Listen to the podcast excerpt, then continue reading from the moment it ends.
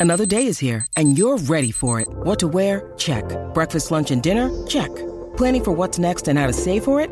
That's where Bank of America can help. For your financial to-dos, Bank of America has experts ready to help get you closer to your goals. Get started at one of our local financial centers or 24-7 in our mobile banking app.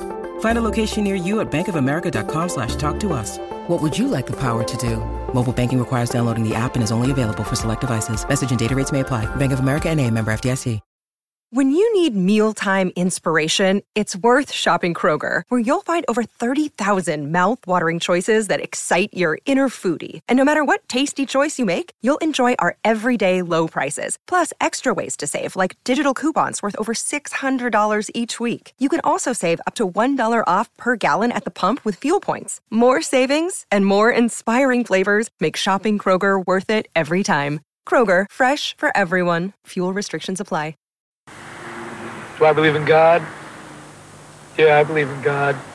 Uh, I don't believe in God as a some old guy with a beard or anything like that, but as a power, yeah, What about Satan?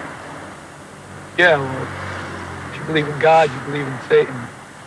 Uh, it doesn't necessarily mean you worship Satan, but yeah, Satan's probably one of the most uh, misunderstood characters in the Bible or in Christian religion. Is God's most beloved angel, his original right-hand man.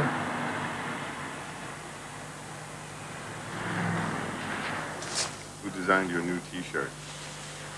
Uh, you mean the one with the demon, uh, the, the beastie guy strangling Jesus?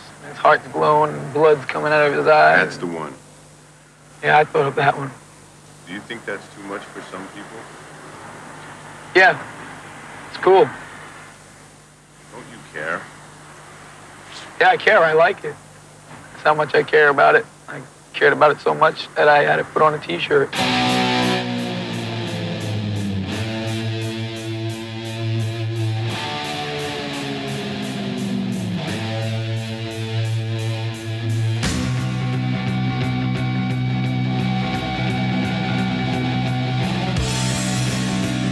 Listening to the Cobras and Fire podcast, part of the Decibel Geek Podcast Network and Uncontrolled Noise Radio. Today we have part two of the Three Hits from Hell series. We get into the Danzig record, Danzig 2 Lucifuge. All sorts of spooky shit today, people. So let's kick it over to our host, Loose Cannon and Bakko, with special guest from the Disciples of the Watch podcast. I'm talking about Gene Vogel.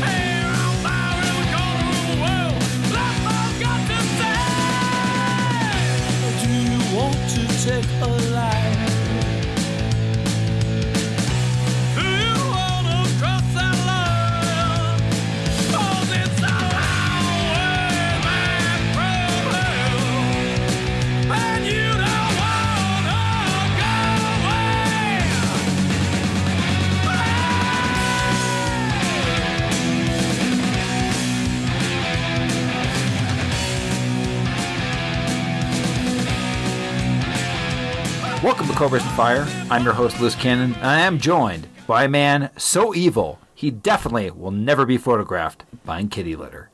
Bakko, how are you, sir? I am well, Luce. Always a pleasure talking to you. We are at uh, episode two of our Three Hits from Hell for the whole month of October. We have another special guest, though, don't we? We do. Would you like to introduce him? I would. I, I'm giving you the honors. Oh, thank you.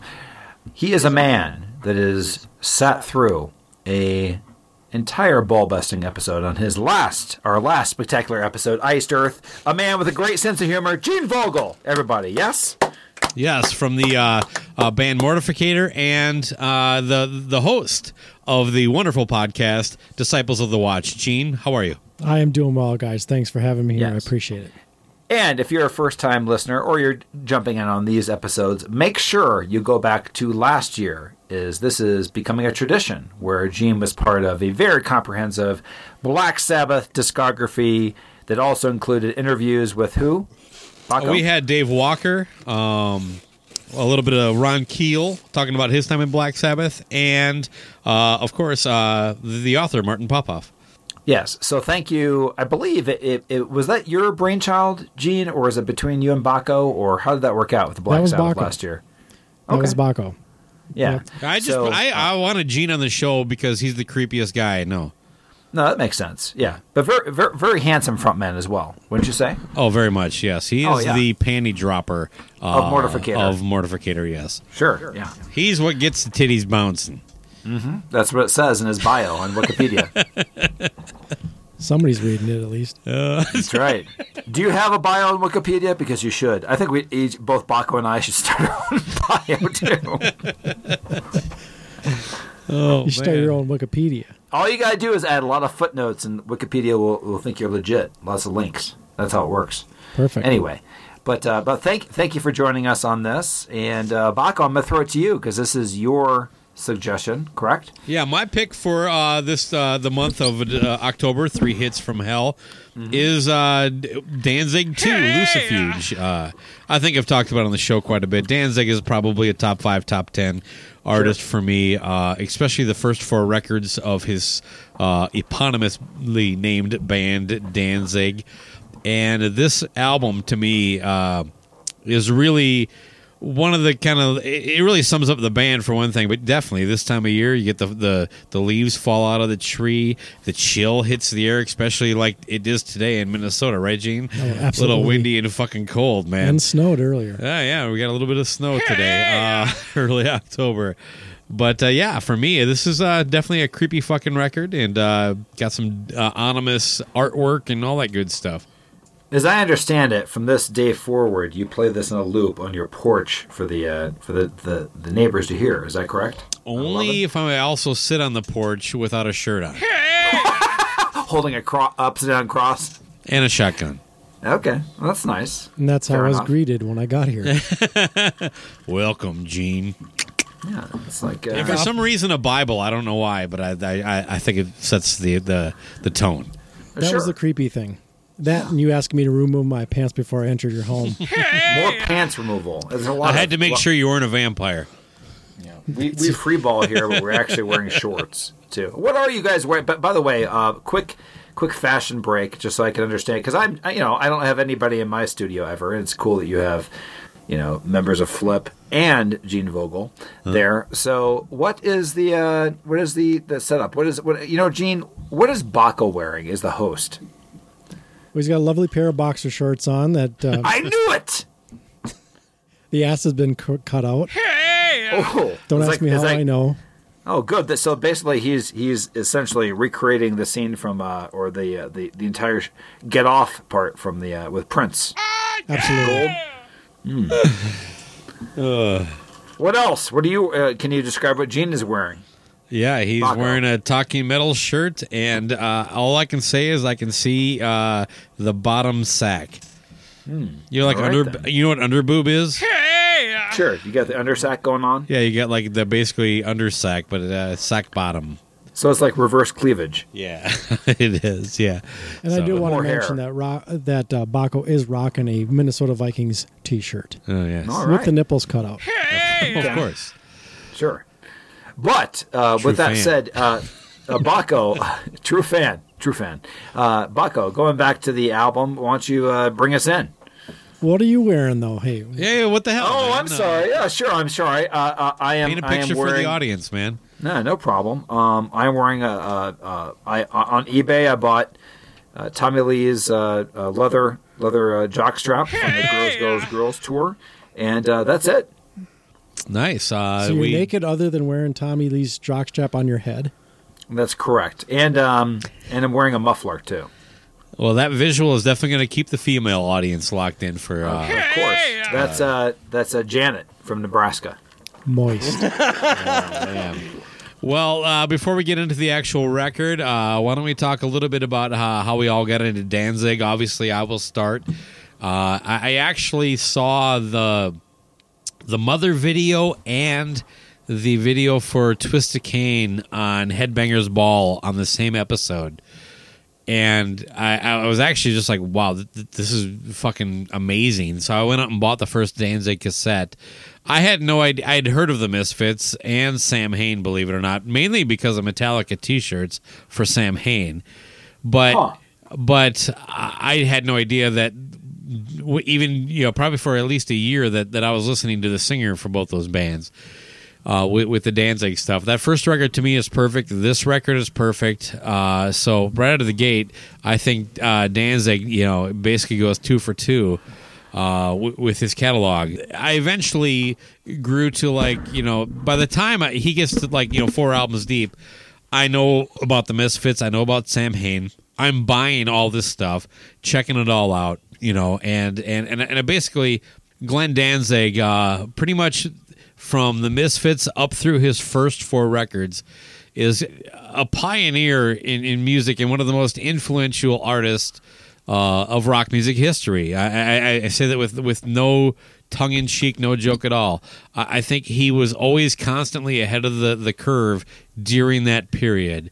I don't af- after that. I don't know that I would would say that too much, but uh, he definitely uh, influenced a ton of different genres and is responsible for a lot of bands that uh, suck and some that don't.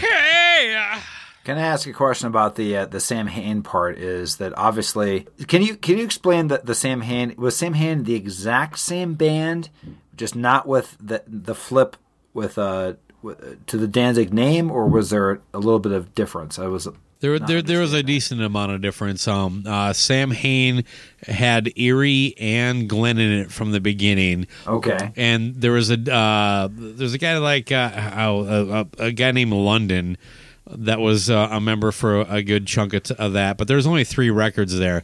It, it's it's not until the last record that the guitar player for what, what we were g- we're going to call Danzig, John Christ, um, he he doesn't come in until the very last uh, Samhain record, and Chuck Biscuits, the drummer from uh, yeah, I know, right? Uh, I think it's from The, the name that doesn't fit. The name that doesn't fit. Yeah, whatever. Yeah, he, uh, a good drummer, weird name, uh, but he he was never in Samhain. Is all I'm getting Okay. at. He came in after Rick Rubin got involved, and Rick Rubin was the one who actually said it's no longer going to be called Samhain. It's going to be called Danzig. Okay, so when they signed with uh, Def American or whatever, that was the flip, and there's a little Yeah. bit of change. And it, and to my understanding, um, for for the the change from Samhain to Danzig, was there a massive? Because I've never heard Samhain. Now, the first two Samhain records are very different. The last Samhain record with John Christ, you're starting to see kind of like a almost like a demo quality punk version of what became the Rick Rubin kind of polished Okay, version of, of Samhain. But you can kind of hear it, you know what I mean? It's Got like, it. you know, hearing kind of early recordings of, of, of a band you, you dig. But the, the, the, the two prior to that, uh, they're, they're not like it at all. Where did you come in with Danzig? uh, Thursday. Okay, so cool. no, but in all, in all seriousness, um, I mean, I was totally aware of Danzig, Mother, things that uh, you know, Mother! and- and- yeah, exactly. But for whatever reason, it never really clicked with me.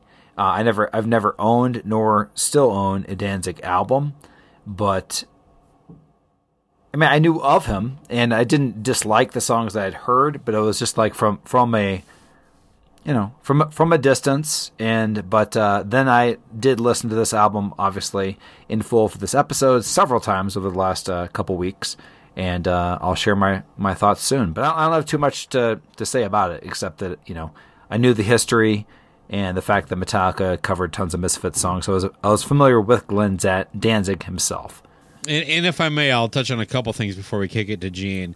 Sure. The song "Mother" really didn't break until uh, after this record. They they released Right. an EP. But the other thing is, you, you touched on the Eerie Von interview. I would like to say one thing that I I take a little personal pride, in. I'm not even sure why. But but the the episode opens up with a recording of the song "Twist of Cain" that I recorded entirely by myself: drums, bass, vocals, guitar. It's all me. I saw a comment because Eerie shared the the uh, the episode on Facebook, and someone said, "Holy crap! Where the hell did that come from?" And Eerie's response was, "I'm not sure. Probably Samhain demos."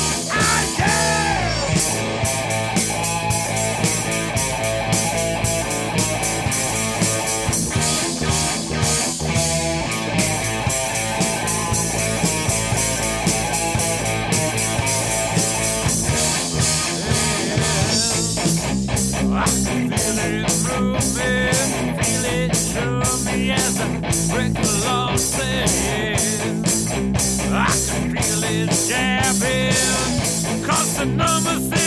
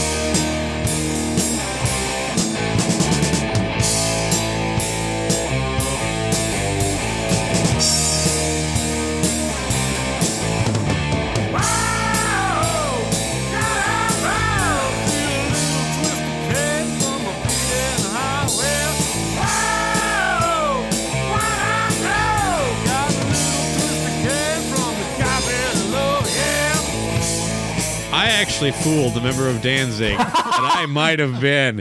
Uh, so go back and listen to the part two of the Eerie Von interview a little over a year ago, and I'm very Wow. proud that I actually duped a member of Danzig. Well done. I gotta say though, you know, since you're from Minnesota, you're pretty much the Prince version of Samhain, playing all your own instruments. That explains my royalties. Was that rec- was it recorded in Paisley Park? Please No, reveal. it's recorded in Broken Bulb Studios. Same place I record every episode of Cobras and Fire, uh, the Cobra Right. Studio North. yeah. All right. Anyway, cool. Gene Vogel, our, our esteemed guest. Let's uh, let's hear your thoughts on how you got into Danzig.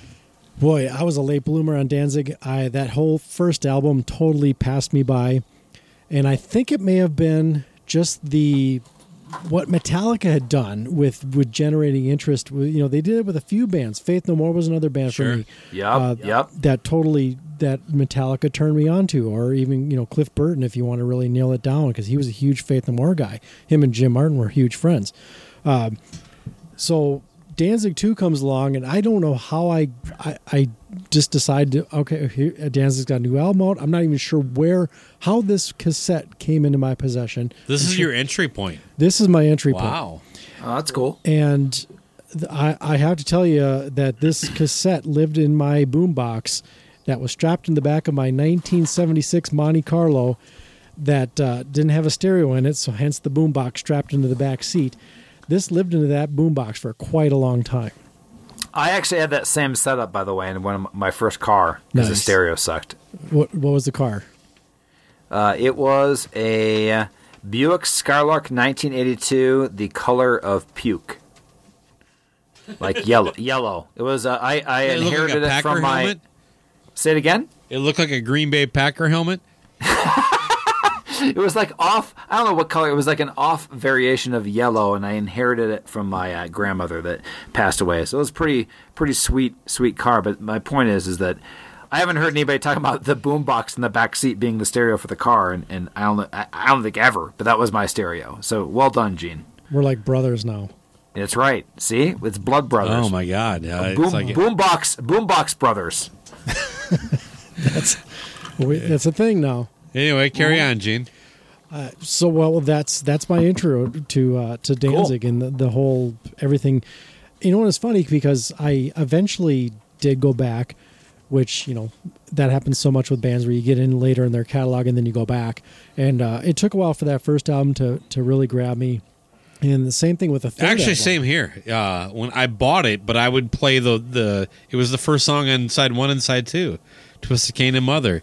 Uh, it was it probably until I got to Danzig four that I went back and realized I liked the whole record. Anyway, Nice. Yeah, for me, it would be many years after Danzig three came out. Um, actually, I it was funny because I was so invested in this album that everything that came after it wasn't as interesting. And uh, eventually, I, later on, though, I, I would come to appreciate Danzig three, and I really enjoy that album now. But I I was just kind of surprised at how how much time I spent with this album and turned other people onto it and then just really got away from it after that. I, I, I think I was just in, in, invested in so many different other bands that Danzig just kind of fell away from me for a while there. But this album never was off my radar.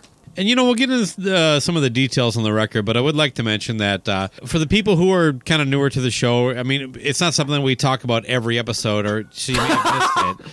Uh, but I was married on Halloween in 2007. The the, the day before, Danzig was playing in uh, um, Las. We got married in Las Vegas, and Danzig was playing there, and uh, Doyle had a band at the time called uh, Gorgeous Frankenstein, and so they were one of the opening acts. And so I got to see Doyle play with this new band, you know, Doyle from the Misfits. Uh, in in spite of my interview with him, I actually I I, I appreciate him as an artist. Uh, but the coolest I think thing was I think he, that I think he owned the same phone. yeah, okay, yeah, he probably. I, I'm not sure. I, uh, I think he might have just discovered phone technology shortly before I interviewed him. Uh, go back and check that nine minute gem out anytime you guys want. Uh, 19 questions in nine minutes. Uh, I guarantee uh, you're, you're, you're going to be amazed at the. the It's like it was- it's like it's like speed dating. yeah, it's like a speed dating interview. Uh, but uh, it. th- Anyway, with all that said, it was very cool to see Danzig almost be like my wedding band. But even better, it was like Doyle came out and they played like five Misfits tunes. And that was as close as I was ever going to see to the actual Misfits play. You know what I mean? Uh, because Sure. Danzig has pretty much ignored the Misfits and almost refused to answer questions about him through most of his career. The idea that he did this was kind of shocking to me, and it was like almost like he. I mean, he was doing it for the whole tour. Don't get me wrong, but it was it was really cool that day, and I knew I was getting married the next day. And it was like, wow, this is. It meant a lot to me, is all I, I'm getting at. And it meant a lot to my wife that it meant a lot to me, I, I guess. And uh, although my buddy So Wilson, Danzig Danzig got on stage with him for those five songs. well, vice versa. Doyle came up at the end of the Danzig set, and they, they hammered out five songs. Oh, okay, I got you. The best part was that my boy Wilson was there. We've talked about him on the show. Oh, yeah. uh, he's not familiar with the Misfits, and he's never been a fan of punk music. And it was so awesome. Like after each song, he goes like, "That was a song." It was, like, you know, the Misfits, especially the, like a lot of their stuff, they're like a minute and ten seconds long. You know, it's like, blah, blah, blah, blah. It's like, Yeah. that, that's it. Hey, let's get into the record a little bit, shall we? Hey, Please. This record was released on June 26, 1990, Loose Cannon's birthday. oh Uh, yes. It was recorded between June and May of 1990. Uh, June 89 and May. and It, it took a long time to fucking record this damn thing, almost a year, if this is right anyway. It was in Tampa, right? Uh, it was not in Tampa. I'm sorry, I got my notes wrong. Uh, produced by Rick Rubin, which means he never heard the record. Um, but he didn't enjoy a couch. And this this has yeah he enjoyed a couch, uh, probably somewhere near where they were recording. This was basically the classic lineup of Danzig for the first four records: Glenn Danzig on vocals, uh, Eerie Von on bass, John Christ on guitars, and of course Loose Cannon's favorite drummer Chuck Biscuits. Oh yeah. Uh, I let's start with the album artwork. Uh, Loose, the actual album cover has a shot of Glenn Danzig's slightly hairy chest with him clutching a cross, which of course is evil as fuck. But when you fold the CD cover out, it's an upside down cross. I just texted you a picture of it. Can you see it yet? Yep, I've seen this before. Okay. Uh, I had a buddy that had this. I will tell you one thing about this. This record probably sold at least between uh, somewhere in the neighborhood of 200,000 to a half million copies, right?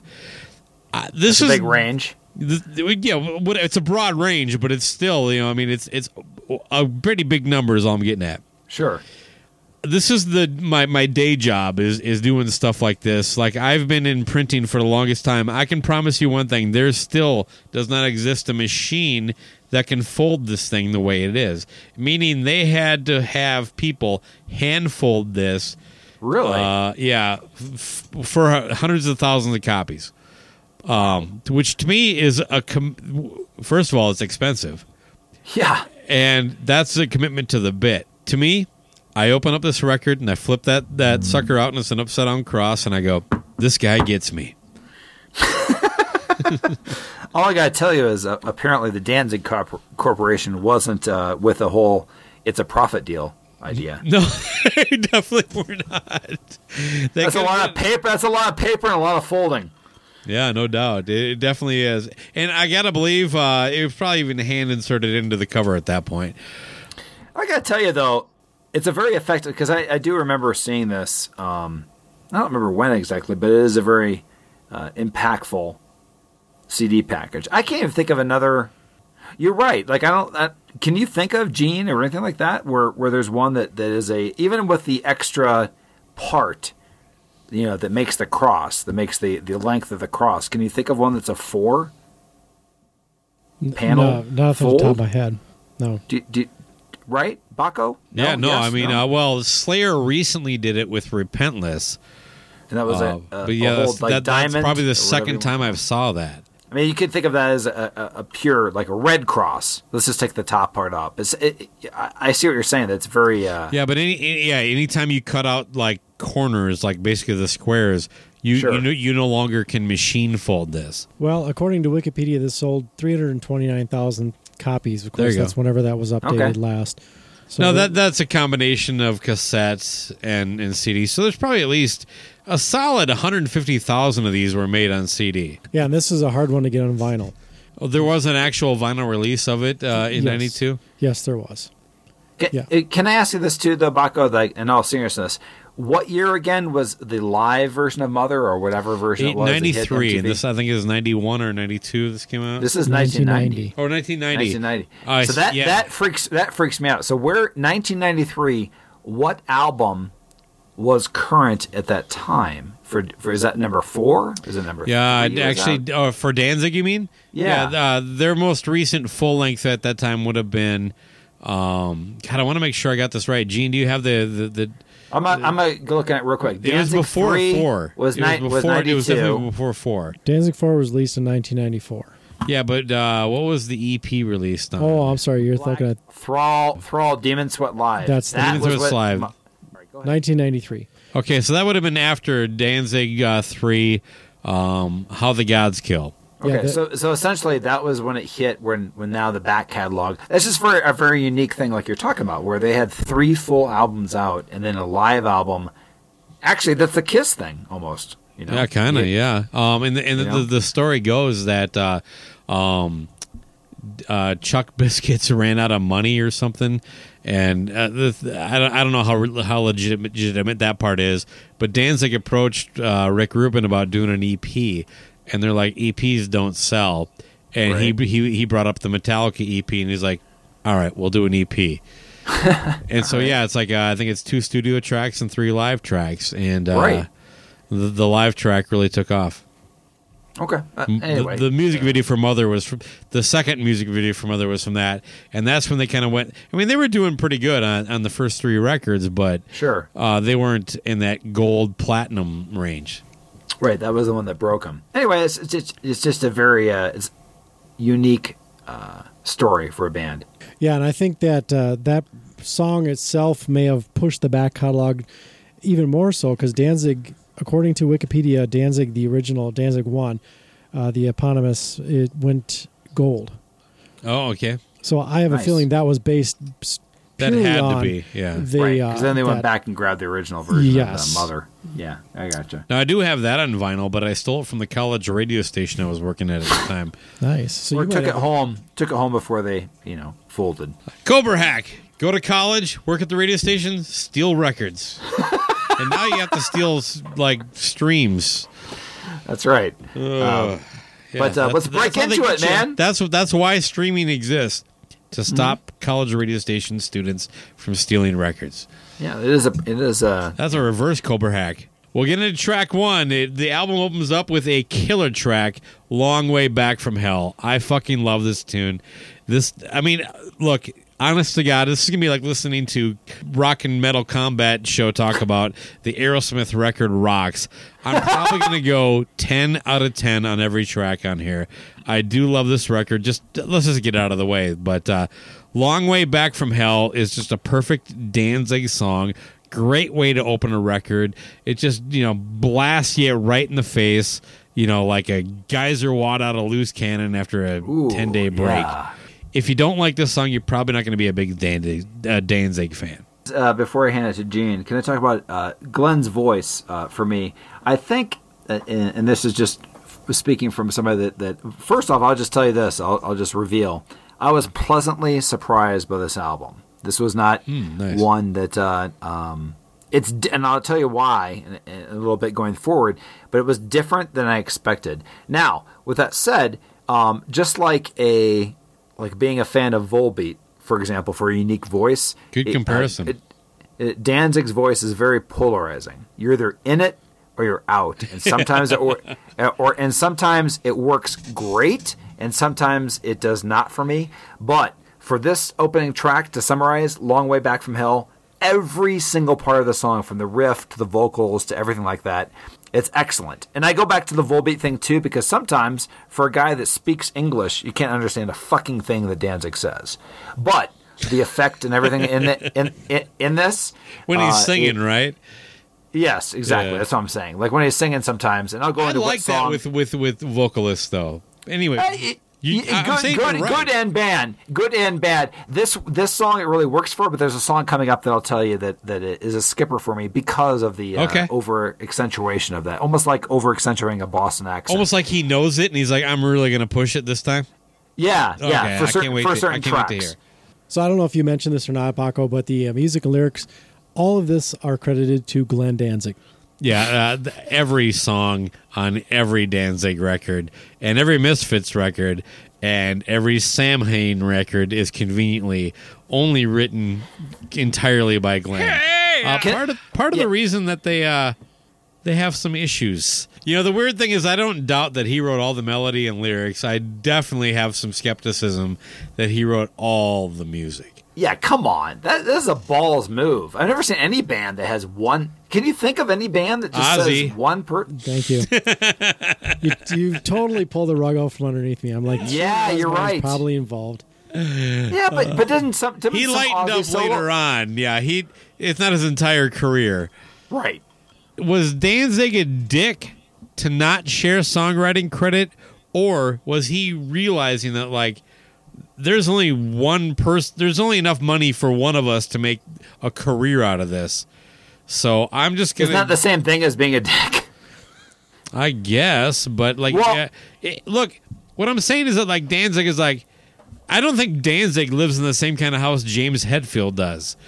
Okay, I, I think Danzig probably needs to kind of be Danzig all the time just to kind of pay the bills. And if he had to share that money with three other dudes equally, Danzig would probably be doing a podcast called Cobras and Fire.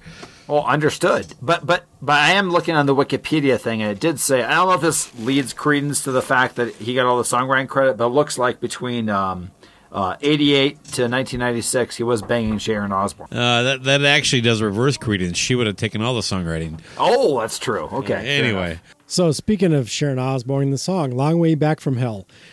uh, uh, you know, you know, you know, when Dio wasn't banging her on the side, Glenn was. Hey, had to be. Yeah. Okay. Anyway, So yeah, definitely a long way back from hell. If you're sitting, you know what a long way back from hell would be like? Uh, walking from be, like what's what's that TV show she has? The talk.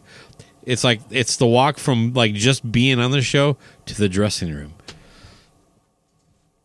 What- I mean from the dressing room to the show. Well, it's back from hell, not to hell. Oh, you're right. I'm sorry. yeah. Right. I'm. I flipped that in my head. I was thinking the hell would be going to this. t- Good point. Betwixt. So, so this one here, I got simple uh, yet effective opening to the track, and a song with great energy to kick off the album. John Christ's playing is also simple, yet there's a groove that is undeniable, uh, undeniably his that I love. Some guitar players think that you don't have to do anything before or after striking a chord, but John does what so many great guitar players do, and he uses those moments to create ambiance and simple tricks with like muting the strings and striking them with his pick hand. Uh, Glenn's piano slash keyboard accents help add uh, a little more ambiance to this song with great lyrics and a great performance by Chuck and Eerie. I love this song. I give this one a solid 10 out of 10 every time. He was such a key part. Like Yes. like on how him and Chuck Biscuits more than Eerie Von. I think were like that. He was almost like a rhythm section and a guitar player. They just played together so tight. And when he was gone, everything changed. I mean, first of all, when when when the band kind of ended after four, Danzig went industrial, and then the records after that, like the the the six six the Danzig six six six record, was also trying to gr- get a little more back to his old style with a mix of that industrial style, and then everything since then just has kind of sounded. Uh, well, at times there's really good stuff there. You can still get that Danzig songwriting style. That just rawness and blues energy is gone out of the band. And I think it's because of Chuck Biscuits and because of John Christ not being there. And I'm not trying to shortchange Eerie Von. He's a, a very key member and all that stuff, but I just think those two guys pretty much developed that classic Danzig sound that is on album one, two, three, and four. Well, and four is a li- for me is a little bit of a departure, and I know that John ha- himself has said that that was an album that he struggled with uh, writing for. That was one that working would kind of almost went back to almost that Samhain kind of feel, um, where they were kind of almost like a goth band. Chuck Biscuits does have a little bit of history before he came to Danzig. Of course. Um, he was actually in Black Flag and toured the, Towards toured- the end, at the very end of Black Flag. Yep, in 1982, he toured with them for five months. Uh, he briefly filled in on drums for a few shows with the Red Hot Chili Peppers during their Freaky Styley tour. Did and, not know that. and that was in '86.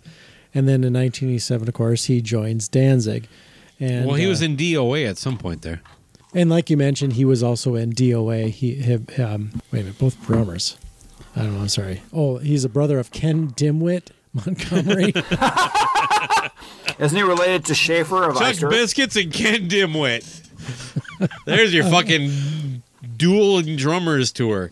He was And a you wonder why they didn't get songwriting credit. Ah, yeah. was a vic- they were a fixture on the Vancouver music scene. At different times, both bro- drummers played drums for DOA. And then, of course, Biscuits joined Black Flag in 1982. Uh, anyway, track two, uh, Snakes of Christ.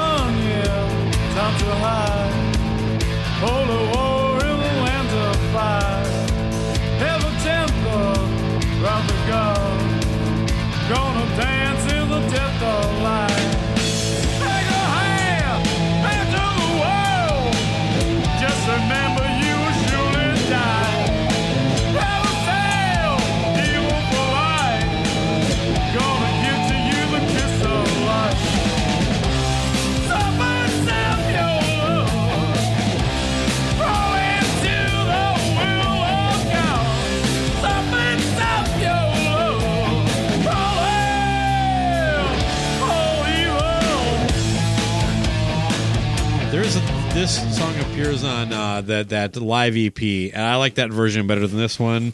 But it's a good song. I love the fact the way that goes from that long way uh, back from hell actually fades into Snakes of Christ. Nice. So it was a really cool uh, way. And actually, this entire album pretty much has very very little, I guess, buffer between songs, uh, which which lead into Ah, that's- that's each true. one. Yeah. Yeah. So, but Snakes of Christ, I like this song. The only thing I can't get over is how much it reminds me of War Machine.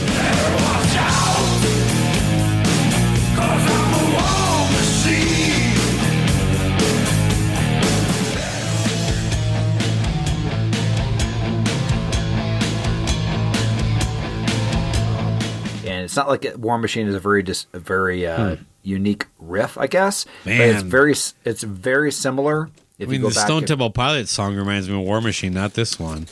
Well, no, this one this one really reminds me of War Machine. I do love that the and that's that's not really an insult. I love the that Sure, no, I'm- style style of riff, but. The, my favorite part of the song is around the uh, two and a half or three minute mark when they have the breakdown where it goes drums and then they kind of uh, I guess like change the key of where the riff goes into. But I do really like the song. I think everything works. Um, it just it just uh, it's like anything like you hear a song and it kind of it, it jumps in there. That's the only thing I have against it is it just reminds me too much of War Machine. I too like the bleeding from the previous previous track. Uh, that's something that Rick Rubin's uh, apparently a big fan of. He did that with Slayer. Um, was it uh, season of the? Or no, I'm sorry, Yeah. uh, not seasons. Go, uh, I'm drawing a huge blank here. Oh, Uh, Raining Blood? Raining Blood. Thank you. Um, just like everything, everything just crunched together, and, and like uh, Bakko, you were or Bakko, Luce, you were mentioning. Um, there's not a lot of leg between these songs. They kind of just really crunch together, and it almost feels like it's just one continuous album in a fashion. Um, but for me, this song, uh, the previous song leading into this one, uh, "Long Way Back from Hell" into "Snakes of Christ," this has kind of become my uh, "Waiting on the Bus," uh, "Waiting for the Bus," or "Jesus Just Left Chicago" from ZZ Top, or "Heartbreaker," "Living Loving Maid" from I can see that. from Zeppelin. You know those kind of songs. Another one, "Bites Dust," where the champions Yeah. were. It's like you kind of need these together. They Yeah. they they really just kind of click. And to hear one with the, the other almost feels you a little bit, leaves you a little bit wanting. And of course, postmortem, postmortem and Raining Blood was is another one. That Yeah, that's where you were going with that that whole Rick Rubin comparison. Yep. Um, so I love that they keep the momentum rolling into the second track. Uh, the breakdown at the two two minute uh, twenty second mark is Ooh, so you noticed that too. Yes, that was phenomenal. Really, really stood out. Uh, the lead section is somewhat lackluster, but it definitely works. And uh, f- you know, for my personal rating, I gave this an eight out of ten. Nice. Um, uh, and I should mention that uh, by all accounts, Rick Rubin is actually producing this record. This is not the uh, the uh, guy on the couch taking a nap and saying, uh, "Send me the tapes when you're done." Um, this, this is still during his peak. In, in summary, the, the, these first two tracks are two for two for me, and also just like uh, Bakko just said, uh, app, the the production jumped out at me too. It's it's just uh, I don't know organic or it's not perfect, but it it, it sounds uh, it sounds like it should be for this type of album. You know, we touched on this a little bit ago. Do you like kind of the minimalist uh, approach that that uh, Danzig during this era had, which I'm a big fan of? It's almost bluesy. It's it's literally one guitar, not not not over tracked. And by the way, I don't I don't mind bands that double track and and have two guitars, but I love the way this band just sounds when they just it's just one vocal, one drum, one bass, one guitar, and then overdub leads. I was surprised with how basic, in a good way, this album was, and it, Yeah. like like you're just saying. I'll go into this later, but bluesy was what I was shocked about with a lot of these uh, later later tracks. To me, this is kind of the same technique that he used with Johnny Cash later, just minimalistic. Here it is, and it still works. Well, then you should listen to the record before and after this because they're very much the same. okay, cool, good. Anyway, uh, we'll get to track three here, "Killer Wolf," which was the uh, single, the, the the lead single in in the video.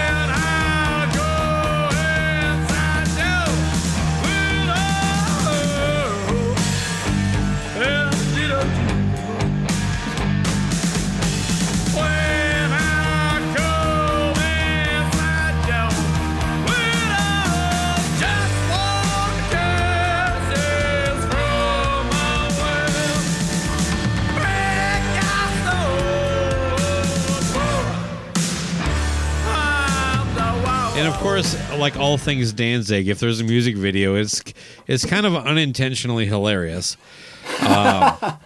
Shirts? Any shirts? Uh, not on Danzig, if I if I recall correct. So I, it's been a while since I've seen it. This song actually I like a lot more now than I did at the time. This this to me was the first one was like, eh. Even when I saw the video, I was like, I wasn't sure I was going to buy the record after I saw because I saw the video before it came out. I'm like, but it, it's actually a pretty fun song. I'm the wolf. This is the one that I'm talking about. Like when you see a movie and, and Ben Affleck, who's from Boston, uh, over accentuates Okay. his, his Boston accent. This is the one that goes way over the top for me. It doesn't work for me. Um, that that's my summary. This I is the get Glenn- it though. Oh, okay. What You know you're I'm saying, there? If you're talking about this song, yeah, I think I, I think I, I'd have to agree with you a little bit. Okay, so that's my that's my summary on this one. Gene, And, and hope before Gene gets in, my brain just clicked. I get the War Machine reference. Gene, wow. Okay, boom, bam, boom, bam, boom, bam, boom, bam, burning. That's what you're getting at. yep, yep, yep. All right, so track three, Killer Wolf, three fifty nine. Uh, time on that. So we slow things things down. According a to the little bit. official CD pressing, Yeah, what do you got? exactly four minutes. Okay, perfect. So we slow things down. And it's a, we got a bluesy rocker. Danzig is the wolf.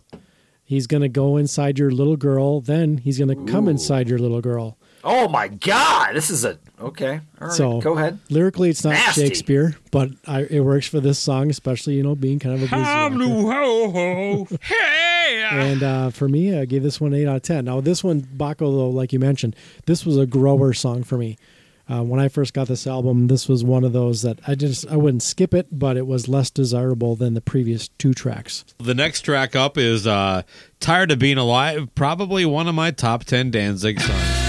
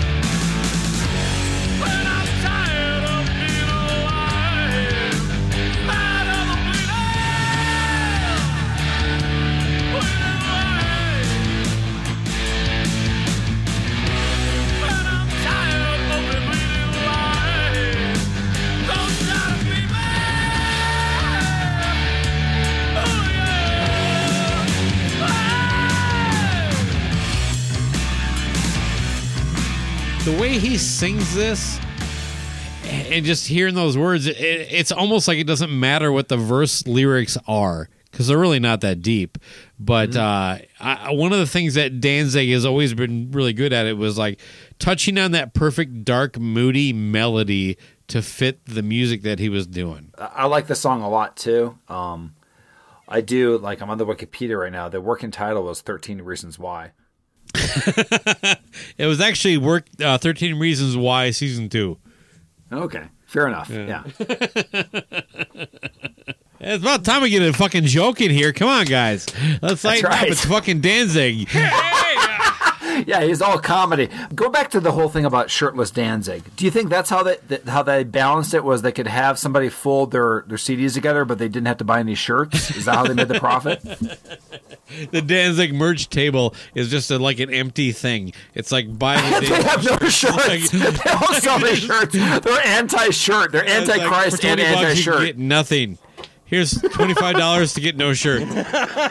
You just hand us twenty five bucks, and you still are all buff. Like, All the like, sh- you uh, walk around and like, yeah, you hand them twenty five bucks and you look great. uh, do you think that they had like uh, like fifteen percent off coupons for LA Fitness or anything? What do you think? I don't think LA Fitness exists back then. Oh man, I, I don't know what's going on. I'm sorry. Their What, money what was- conglomerates of uh, of uh, what, what Bally's? about just the It was like yeah, Bally's yeah, or- yeah, the Bally's Danzig membership, uh, twenty five bucks, and you don't get to wear a shirt. You don't. You don't have to wear a shirt. And you get to eat YMCA. cereal with Chuck biscuits.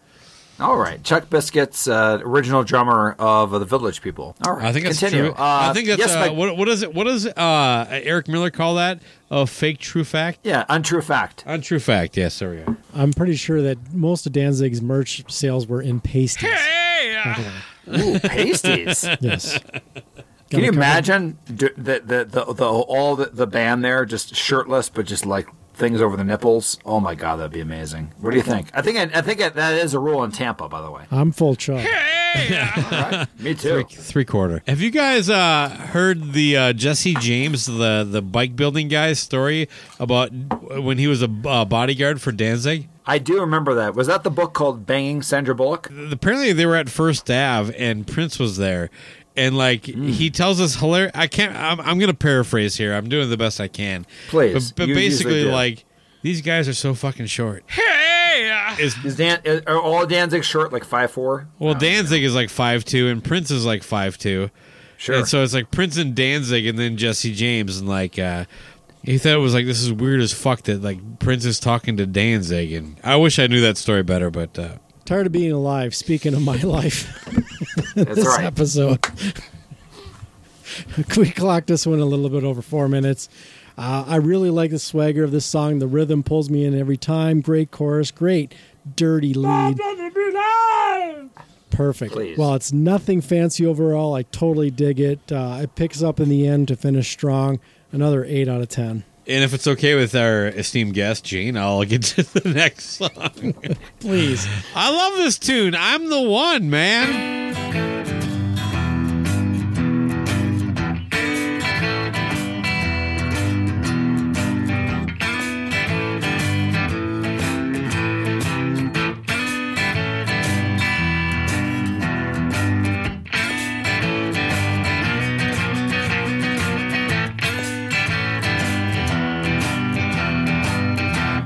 Born in the dirt. I never had no home. In the places I've lived, you don't wanna know. Well, if you wanna hear evil, just come a little bit close. I was a snake-eyed boy when the age of five I made love to the howl of the wolves with the dark-haired girl. So if you wanna hear evil, I come a little bit close. She whispered in my ear, Little boy, you the one set the world to rights or make it tremble in fear. Do it one more time. Cause you the one, you the one. You're the one, you're the one. You're the one, you're the one.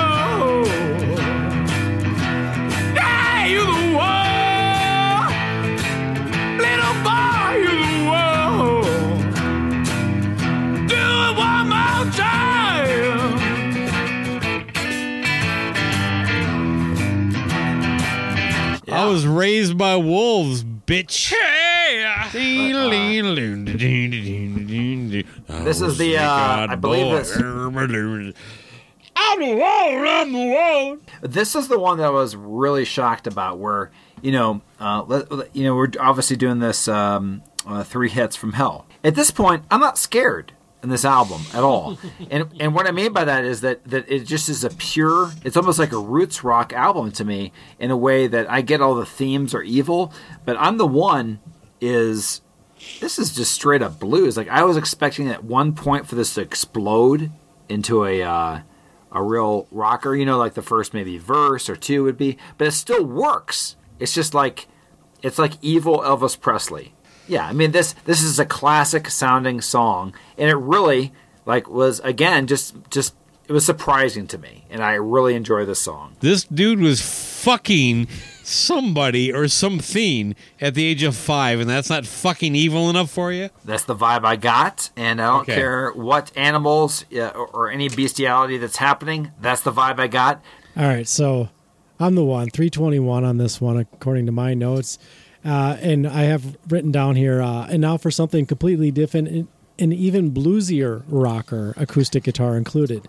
While this isn't the strongest Danzig song, nor is it the weakest, I really like it included in the mix of songs uh, on this album.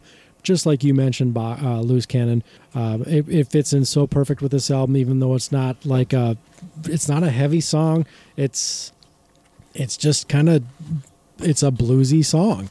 It lets And- you take a breath, right? Yeah, kind of. and, and in it, the but it's it's kind of a cool little setup for what's to come. I give this one Yep. eight out of ten. It's a great sequence. Yep. Yep, agreed. Yeah, they hit you, then they let you take a break for a second, and then they hit you one more time, coming with tracks. By the way, is this uh, is this the final track on the LP or tape, or is this the beginning of? Gene, Gene, do you know two. I this I own this on CD for the first. This is the first CD. I am pretty sure it finishes. Side one finishes with the next track. That makes sense to me. Anyway, that that's uh her black wings.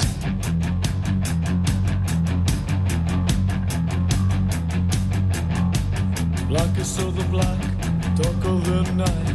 Come to me, my bleeding light. See she comes, she comes now. Enter oblivion. Hey, she is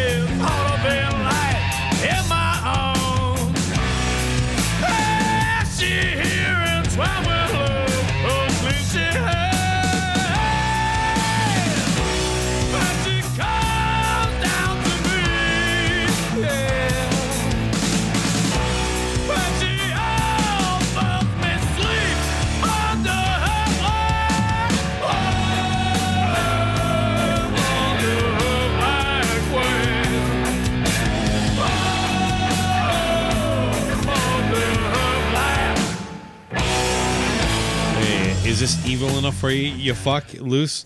Yes, this is where it where uh, this is kind of like the deuce of the album, where it's just a The album's called Loose Cannon. Fuge.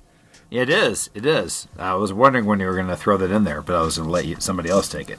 Yeah, okay. No, I, I love this tune, man. Um, again, like I said, I, I tipped my hand early. There really isn't really a bad track on here, but her Black Wings is like, oh, it's it just delivers on so many levels, and it again, it's a it. This is kind of like perfect Danzig. Black. I Can don't you know. imagine Danzig in a nice, sweaty, white uh, Elvis outfit like he did in Vegas near the end of his career? I know because he, he, can does. imagine it.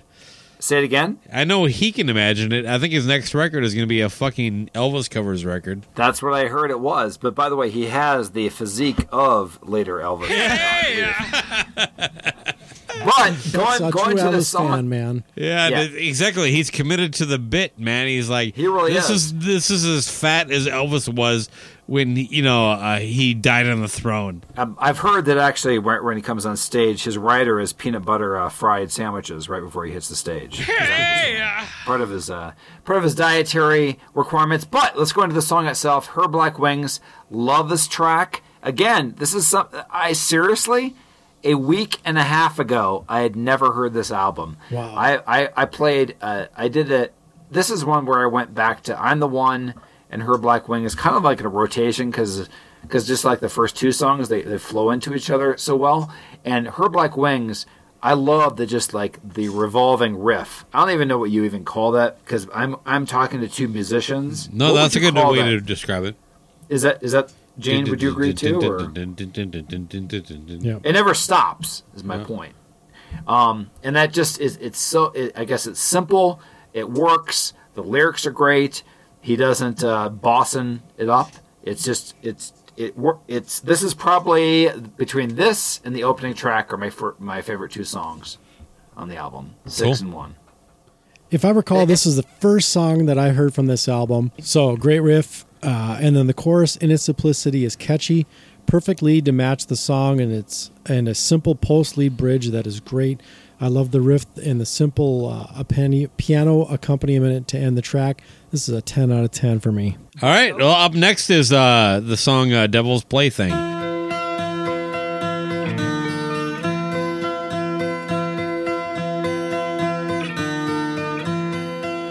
Love is a flame, a devil's thing, a violent stone about to be born just look in these eyes, see all the lies, all these things you see, you cannot deny.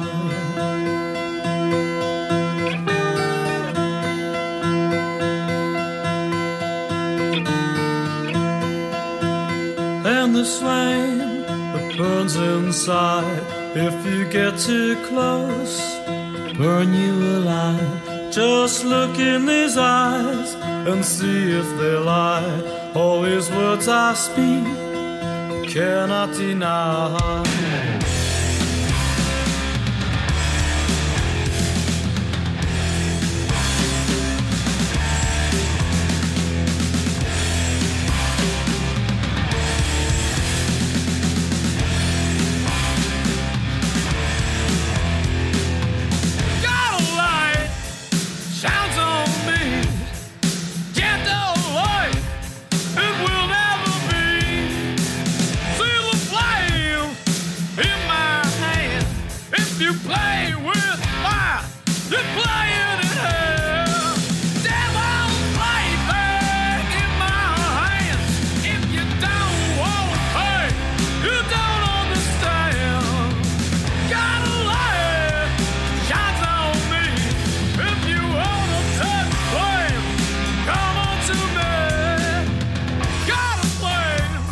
Flame. I think this is a really, really, really good song, but this is probably the first time on the record that I go, not my favorite tune. I, I'm in the same way. This is when it gets uh, the first the first chunk of this record, like side one, let's just call it. It is super strong. This one, opening side, let's call it two.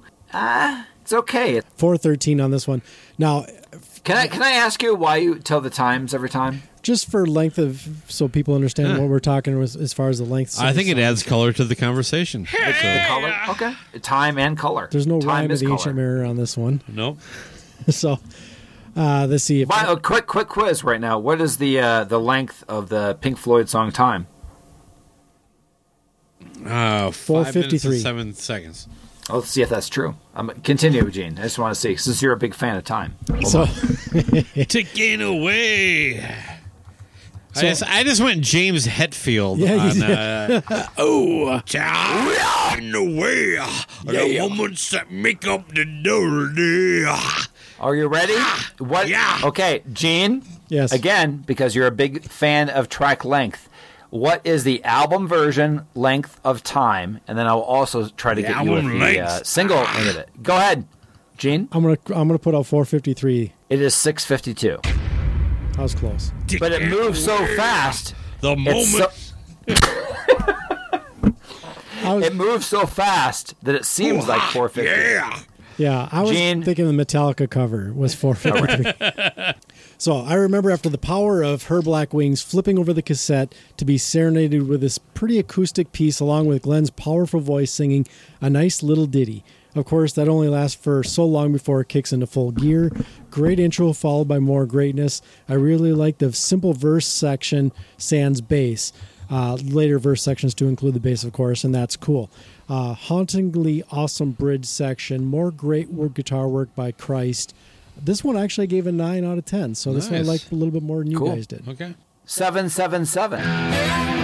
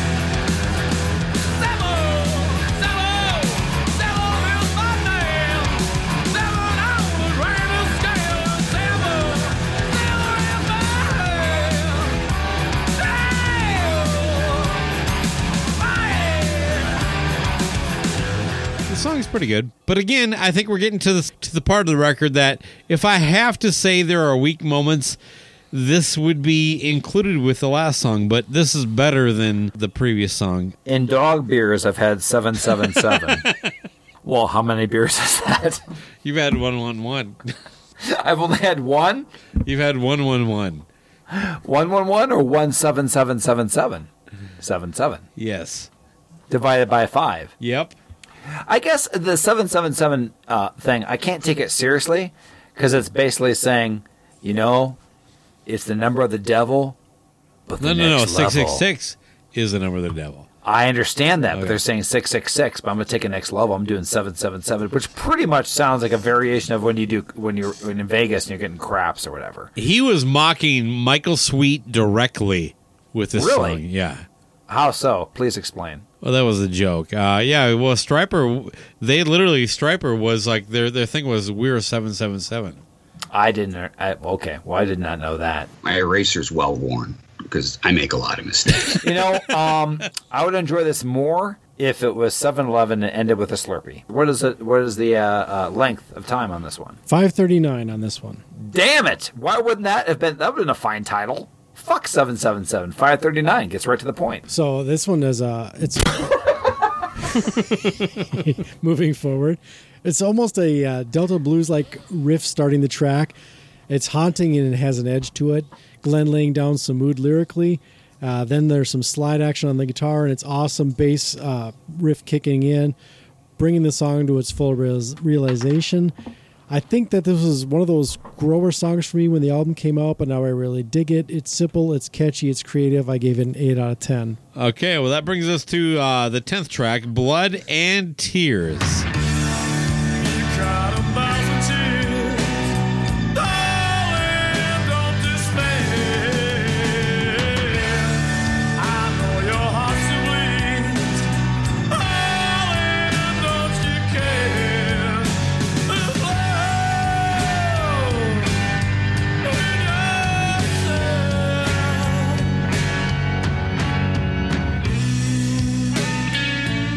Not my favorite track, but I still think it's pretty kick ass. I just think it's cool because it shows his effeminate side about menstruation. It's What flow. about like an intellectual response? All right, so this one, loose. Are you are you ready? It's Go- four- am I- am I- uh, can I get you before? It's 419. you got What do you it. Good guess. you nailed it, brother. You got it. So, uh, and now for something completely different, a Danzig ballad. I'm guessing. Uh, I really like the lead pieces, the piano, the organ, the whole ball of wax.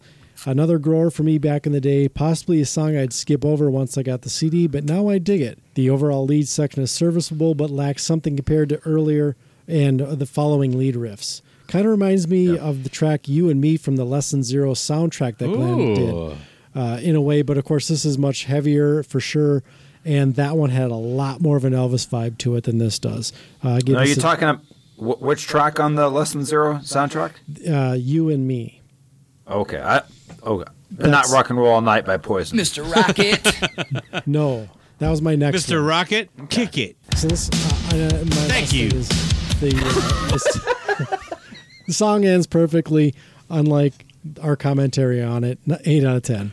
You notice I haven't scored anything so far. I know we. Your Half whole chub. Your, Would you like me to? I'll just do. I'll just do. I'll do a summary at the end. You can do whatever you want. Yeah, it's all good. good. It's it's been it's fun. The Wild West here. The next track is Girl, and I fucking love this tune.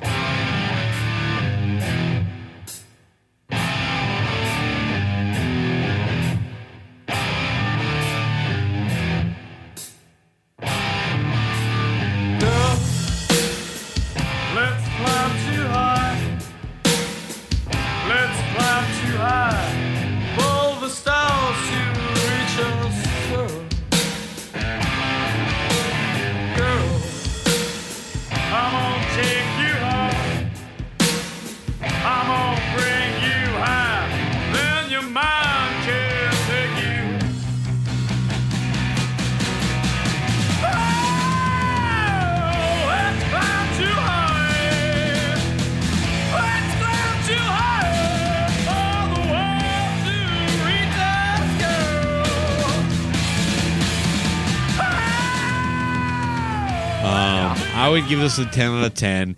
Uh, I, it, it's weird because I think probably the first 30 times I heard this record, I didn't rem- remember this song at all. And now it's like one of the ones that I kind of go to. 412. Hi, I beat you. 420, brah. Yet another song that helps me appreciate John Christ's guitar playing even more. Just those little nuances that add subtle flair to so many songs in Danzig's So early albums. Um, I don't have a lot to say regarding this track other than that. Uh, it's one of the weaker offerings for me, but uh, it's still a, a great song that fits so well in this release. Gene, boo. This one I gave a seven and a half out of ten. It's the lowest one uh, off the album so far. What, how do you even get to a seven and a half? Can't you just commit? I can't. Seven or an eight? Nope, I can't because it's close to an eight, but it's not quite as quite a seven. So Fucking, that's weak. I can't commit. It's weak. just, just a half point one way or the other, man. Just God. 7.34. Mm. Get the fuck out of here. All right. 777. Well, this amazing spooky ass record concludes with Pain in the World.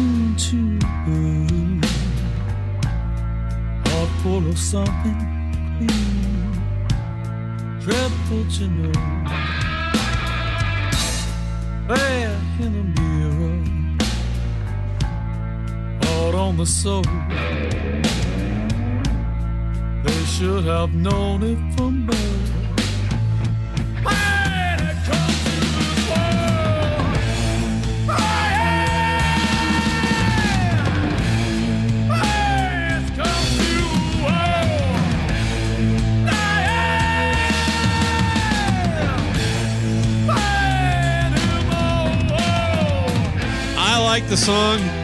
It's not my favorite. If I got to go the Gene Vogel way, I'm going to say about a 7 out of a 10.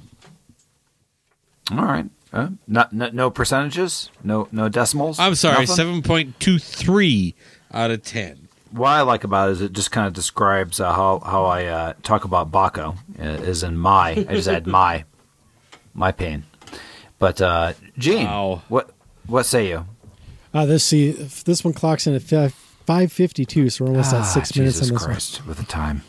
A long one. one. Yeah, we're getting a little longer here to end the Now, album. in and in, in rec- is that the longest track on the album, Gene? For the for the facts, Oh. Let's see. I, yes I or think it is actually. Let me just double it check is. my notes. it is by the- at yep. least, I would say, 7 inches. almost. No, oh, Devil's Plaything is almost as long, but it supersedes it by how many seconds, Gene? 13 seconds. Is that weird? Is it weird this 13 seconds, an evil number on a Halloween album? Fuck yes. Hmm. That's how it's ending. All this stuff makes sense. This is all It arithmetic. was in, it was intentional. Absolutely it is. Gene, please continue. I am freaked out by this. You should see his face right now. There's something haunting about the chord progression in the intro of this track that I really dig. God damn you! I can, yeah. I almost That's got definitely through haunting. Bakko, come on!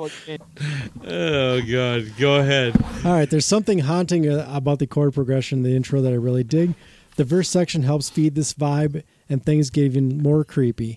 The more I listen to the song, the more I like it. The layers, the vibe, everything just comes off great together to create what I'd consider a damn near Danzig masterpiece. Uh, the last minute or so is just ass kicking energy, and I love that it's superb. Uh, this one I gave it a nine out of ten. So I like this a little more than you did, Bakko. Okay. I'm surprised. Right on. Um, well, for me, Danzig, of course, is like I, like I said, a top five, top ten artist uh, of, of of my life. This record is one I definitely go back to a lot. It it just it summarizes everything that is great about Danzig. It about the guitar playing of, of John Christ, uh, the drumming of uh, Chuck Biscuits. You know, I, I honestly, other as much as I love Eerie Von, I'm not sure uh, he's just a very. He might be the perfect bass player for the band because he just doesn't have a lot of personality. Right. Like like Yeah. he he he fits that blues pocket. The songs actually stand out because of how simplistic the band is, and that's hard to do. It's easy to be a simplistic band. It's not easy to be this simplistic and be good and be catchy and be fun to listen to, and also, of course, be evil. I think you described her entire show. Simplistic, but somehow fun to listen to. What do you think? Yes, yeah, no? I, yeah, that's, that's okay. Yeah, I, I can live with that. We'll, we'll work with it. Of the first four albums, is this your favorite? No, uh, the Danzig Three is probably my favorite. Uh, Why'd you pick? Why'd you pick this one then? Just curious. To be honest, I think I thought this is the one you would like the most. Oh, that's very sweet.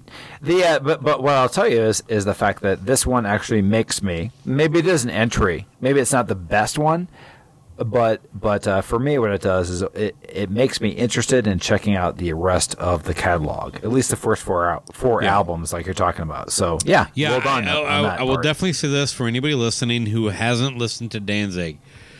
If if this turns you on to them, it should only turn you on to their first four records because it's Cool. much different after this. I'll just summarize this uh, again. Uh, better than expected. I enjoyed my homework project of, of both Iced Earth and Danzig, just discovering uh, you know albums I'd never heard heard in full before, and uh, yeah, half chub. For me, overall, for the first 10 to 100 listens to this cassette back in the day, on the boombox, On on the the, on the boombox. boombox in the back of the '96 car. 80, or no, sorry, 76. Oh. 76 Monte Carlo. 76. Ni- oh, did you live in Owatonna? I did not. Ten percent of the people who lived in Owatonna when I was in high school uh, drove a '76 Monte Carlo. Nice. it, was a, it was a classic car. What can you say? There's nothing wrong with that, man. Nothing wrong with that. Uh, so it became one of my favorites, uh, uh, favorite albums that I've ever owned, and it's still true to this very day. Uh, while some of the songs aren't as strong as some of the others, that as we've mentioned, uh, in the context of the whole album, it's just everything clicks. It's kind of like a little bit of what we talked about with the Iced Earth previously. Sure. It's probably even more so here with the with this album. I can listen to this whole album without skipping a track. Um, you know, some of them were grower songs, but in the whole, You know, everything works. Real quick to counter that, I would actually say, uh, like I, I don't think you can listen to, to the Iced Earth record one like pick a song. You have to listen to the whole thing. I do think you can cherry pick a few tunes on this record. Oh, you could definitely. Okay. Yeah, pick some cherry Anyway. pick some tunes on this. Definitely. Her Black Wings. There's a few of them that we mentioned. Uh, I'm the one. although Snakes of Christ, you got to get in there with uh, Long Way Back from Hell. Those kind of work together. Yeah. Uh, you- no, but you I, can, you can Snakes separate. of Christ is separated from that on that uh, uh, that uh, Thrall Demonsweatlive thing, and I think I like that version better than this one. Was it a live version then? Yeah. Okay. So, it, th- but that works too. Like even with uh, like the Rain song with Jimmy Page, he did not like the fact that everybody liked to listen to the song remains the same with the Rain song. He Sure. always said those are separate. So when he did like uh, special compilation albums later, he purposely put those songs far apart from each other. Yeah. Silly, it the way. bugs the hell out of me because every time I hear the, the the song remains the same, I want to hear the rain song. So every time I hear the Ra- the the long way back from hell, I want to hear Snakes of Christ. I get it. But I could listen to them separate. Same thing with the you know some of the other songs that we mentioned. By the way, earlier. going back 40 minutes, not of this world. That's a song after uh, uh, Twist of Cain. Ah, yeah, that's right. Uh, for me, this I want to give this album a ten so bad, ten out of ten. I got to go like a nine and a half. I can't quite get it up to a ten, but it's damn near close. It's but again, it's one of my personal all time favorite albums. So nine and a half out of ten. I'm gonna I'm gonna have to go with that. Yeah. Can it's almost a ten. I mean, there may be even some days where it's a ten. Some other ratings that I pulled off the internet. Um, album the album of the year, which is a site that does uh, their like Metacritic. They pull Sure. all the different ratings. They, they pulled an 85 out of 100 on this. Rate your music, similar situation, three 3.8 out of five, and that's based on actual just uh, users. So that's 2,452 ratings. It gives us almost four stars. Um, when we get into the professional ratings, we get all music gives it four and a half. Um, this I don't know who this is, Robert Christo or Chrisgo. Christigo. Christigo, Christigo, uh, B minus. Entertainment Weekly gives us an A minus. Wow. Well, that means nothing, but go ahead. I was just surprised it was in Entertainment Weekly. Well, well, first off, Entertainment Weekly is a whore, but continue. But everything else you're saying, I, I believe so far. Rock Hard out of Germany, they give it a 10 out of 10. Uh, Rolling Stone Um, I- album. is that is Rock Hard part of the? Uh, uh, I think that's the next level from Half Chub. Covers yes? the Fire rating system, right? Okay. The Rolling Stone album guide, three and a half out of five. And then uh, Spin gives us four and a half out of five. I'm sorry, if this, if this record got three and a half out of five from Rolling Stone, that's basically an eight out of five from Rolling Stone. yeah, I'm surprised. yeah, surprised. no kidding. So that's uh, that's the the, the extra re- uh, review. It, it is funny too. By the way, everybody turns into a whore. Rolling Stone used to be hardcore and everything. If you go to RollingStone.com, everything is awesome. yeah, their website is way different than the magazine, isn't it? That, that's what I'm saying. Like It's like go- everybody who hated Rolling Stone bought whatever RollingStone.com and said everything is awesome. And I'm not sure if you remember this, but from the actual magazine Rolling Stone, if they reviewed an album, it was like a very long review. And uh, if you go to RollingStone.com, you look at your your whatever you're researching. It's like it a Guitar World magazine review. Yeah, well, it says like One this is an album. This is an album, and it is a thing, and then it has a rating. That's all it says. Did you have any closing thoughts there, Liz? I do. I just want to be uh, just, to comment a little bit because uh, um, kind of like you've gone over production before. Love the production on here, and I am a bit of a Rick Rubin nut swinger. So I believe this is part of his uh, genius era from Yeah. I'll call it from Agreed. 1985, Yes. 1985 up to um, what is one of my favorite Tom Petty albums, Wild, Wildflower, um, Wildflowers, and that was when he pretty much uh, was done uh, with me, in my opinion. But you can definitely, I think. Uh, see his influence on this album. Um, so that's what I think takes it to the next level, in my opinion. And um, yeah, again, as I've said before, much better than I expected and different than I expected as well. So that's my my uh, final thoughts. Okay, well, uh, before we go, what song do you make love to on this record? I'm gonna say, uh, wow, uh, Snakes of Christ, because uh, you know, if I'm if I'm doing it, I'm, I'm thinking of definitely snakes uh, crawling all over uh, Christ on the cross. Gene? Blood and Tears. I'm Hopefully going an with tired, I'm tired of being alive. Yeah. Uh, that's nice. That should be the only time you, that you actually are wanting to be alive. Oh God! Yeah, well, it's three hits from hell, man, baby. I think that I think that tired of being alive is when you show up at the printing printing store. Uh, Oh, let's get out of here, guys. Rock's not dead. but it's got 777 reasons to be alive.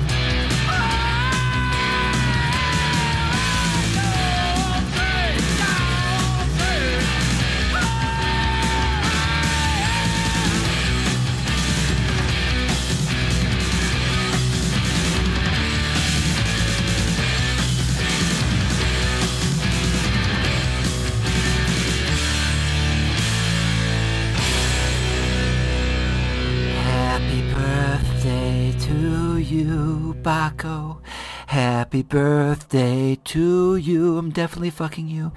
Happy birthday, Mr. President of Podcasts. Happy birthday to you. Uh, oh my god. Fuck, I'm calling you on my birthday. Okay, good. Or I want to call on my birthday. Fair enough. It's NFL draft season, and that means it's time to start thinking about fantasy football.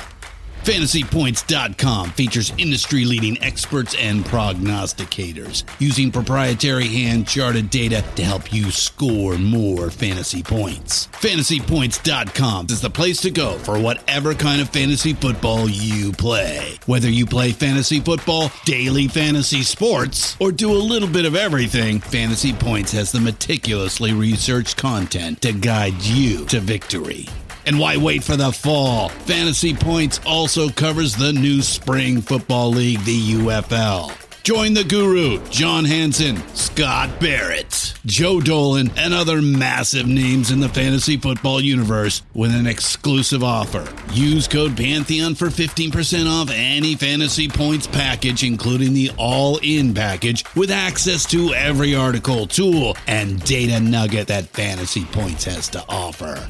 That's fantasypoints.com and code Pantheon for 15% off at Fantasy Points. Fantasypoints.com, code Pantheon. Score more fantasy points.